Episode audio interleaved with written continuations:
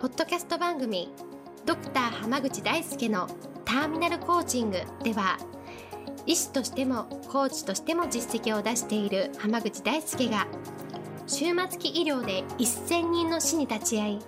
300人以上の方にコーチングを行ってきた経験からあなたの人生を進化させるメソッドをこの番組を通してお伝えしていきますそれでは今回の番組をお楽しみください今日もドクター浜口大輔のターミナルコーチングの音声をお聞きいただきありがとうございます。それではナビゲーターのそのさん、今日の質問お願いします。はい。今日は、と、仕事でお願いをしても、思った通りになかなか動いてもらえません。どういうふうにすればいいでしょうかという質問が来ています。よろしくお願いします。よろしくお願いします。このね、人がなかなか動いてくれないっはい。て、いろんな場面があって、そのう、んうん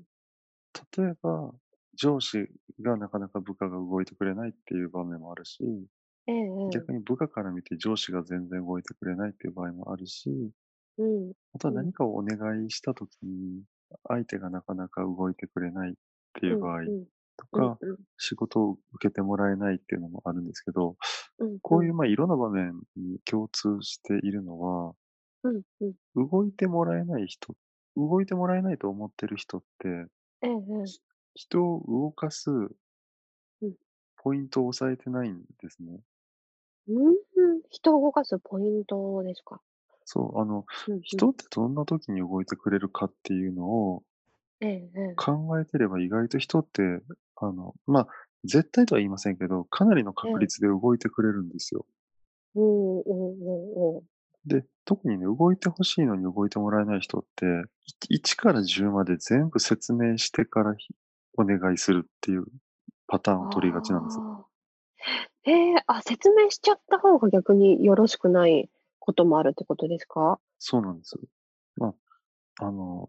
うんまあ、これはね、状況によるんですよ。相手がすごい暇な人だったら、ええええ聞いてくれる可能性はあるんですけど、うんうん。暇な人に何かお願いすることってありますかあんまり、あんまりないですよね。 そうですよ。はい。で、逆に言うと、ひ暇な人だったら、別に普通に動いてくれるはずなんですよ。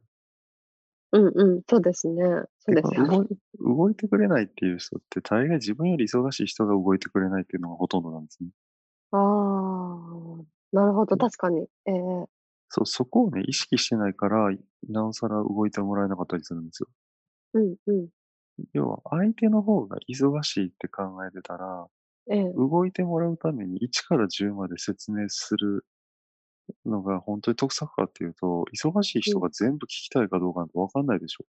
そうですね。っていうか、そうですねほとんど前聞きたくないはずなんですよ。うん。そうですね。だから自分がやるべきことなのかどうなのか判断できる情報だけくれればいいって思ってるのに、うんうん。関係ないところからとか、その、な、なぜそれを動いてほしいのかとか、うんうん。気象転結を全部語らないといけないと思ってる真面目な人ほど人に動いてもらえないんです。ああ。なるほどですね。うんうん。そうするとなんか要点を言うとかっていうのが大事になってくるってことなんですか例えばね、究極的に言うと、ええええ助けてほしいときって、うんうん。私はこういう、こうこうこういう状況に置かれていて、こういう事態が起こって、うん非常に困っているので、ど、どなたか手伝っていただけませんでしょうかっていうよりも、うんうん。助けてって叫ぶ方が人って動いてくれるでしょあ、 どうしたのってなりますよね。そうそうそうそう。うん うん。緊急事態であればあるほど、そういうふうに助けてって一言叫ぶだけの方が良かったりするんですよ。ああ、なるほどですね。それで来てくれた人に対して事情を説明すればいいんですよ。ああ、確かに。そこうれですねができる人っていうのは人に動いてもらえる人なんですよ。ああ、なるほど。逆に言とそうですねそううそんうそう。だから、すごい困ってる時に、うん1から10まで説明させてたら、なんか聞くの、聞くの嫌になって誰も助けてくれなくなるん ですよ。そうですね。それはありますね。そう、だからこういうポイントをちゃんと押さえてるかっていうのとか、あとはね、ええその、結構動いてもらえない人で多いのが、うんうん例えばその人が、あ相手が動いてくれるってなった場合に、ええ、動きやすいか動きにくいかっていうのを意識してるかどうかなんですね。うーん、相手が、例えはい、うんうんはい相手が、例えばうね、んこう何かお願いしたとして、ええよくあるのが、こう仕事が手一杯になっちゃって、ええ、ええこう例え、ば、あの、郵便局が閉まるまでに、ああ、はい、これちょっと出さないといけないんだけども、ちょっと手いっぱいすぎていけないからお願いみたいなあり時っまてすあねある。じゃないですか。はい、ええ、ええそれって別にお互いにあることだから、うん、しょうがないことっていうのは別にあるんですけど、うん、うん、人が動いてくれない人の特徴って、例えば、ええ、えーと郵便局が、まあ5時までだったとするでしょうん、うん、う。5時までで郵便局までは歩いて5分ちょいぐらいかかる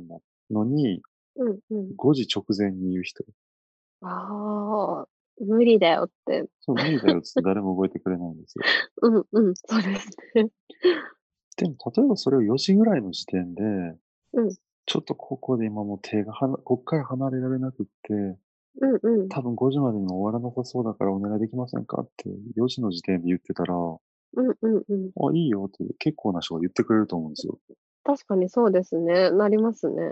それは結構その締め切りがあるとこととかに関しては、うん、うん、前もって言ってれば人が動いてくれたのに、うん、いやもう間に合わないし、うん。無理だよってなっちゃったら人は動かないんです。そうですね。そのこの辺の、その、時間の感覚を意識してるかっていうのと、ええ、ええ。その最初に言った、相手が動いてくれるポイントをちゃんとついてるかどうかっていうところを、この二つを意識してる人は結構ね、高い確率で人に動いてもらってるんですよ。うーん、なるほど。そうすると結構なんかどちらも結構相手の立場に立って考えるというか、自分がそれ言われた側となったらどうなるんだろうっていうことにこう想像すれば結構予測つく部部分でもあるって感じなんですかね。そうなんですよ。だから自分が忙しい時に、うん引き受けるかどうかもわかんないことを1から10まで説明されると、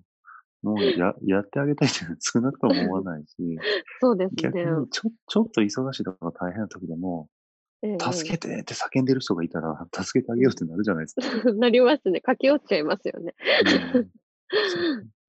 でもそういうね、こう相相手目線に立てないというか、そのじ結構その動いてもらえない人って自己中なんですよ。ああ、なるほ ど。ええええうん、その相手目線でこれだけお願いしたいんだけどっていうのがあれば、うんうまくいくはずなのに、そうじゃないからうまくいかなくて、結果動いてもらえない。うーん、なるほど。確かに。そそうでのすそのね。相手目線、相手がこうどうしたら動きたいと思ってくれるかっていうのを考えるのが、まあ、ええ今回のポイントですね。なるほど。じゃあ、それをこう意識しながら仕事でお願いするときとかはにい。こう意識してもらえると、あれ、意外と全然動いてもらえたな、みたいなことになるかなっていう感じそでうすなんかでねす。。はい。はい。ぜひ意識していただければと思います。はい、ありがとうございます。今日はこれで終わります。ありがとうございました。ありがとうございました。本日の番組はいかがでしたか番組ではドクター濱口大輔に聞いてみたいことを募集していますご質問は d a i s u k e h a m a g u c h i c o m 大輔濱口 .com の問い合わせから受け付けていますまたこのオフィシャルウェブサイトでは無料メルマガやブログを配信中です次回も楽しみにお待ちください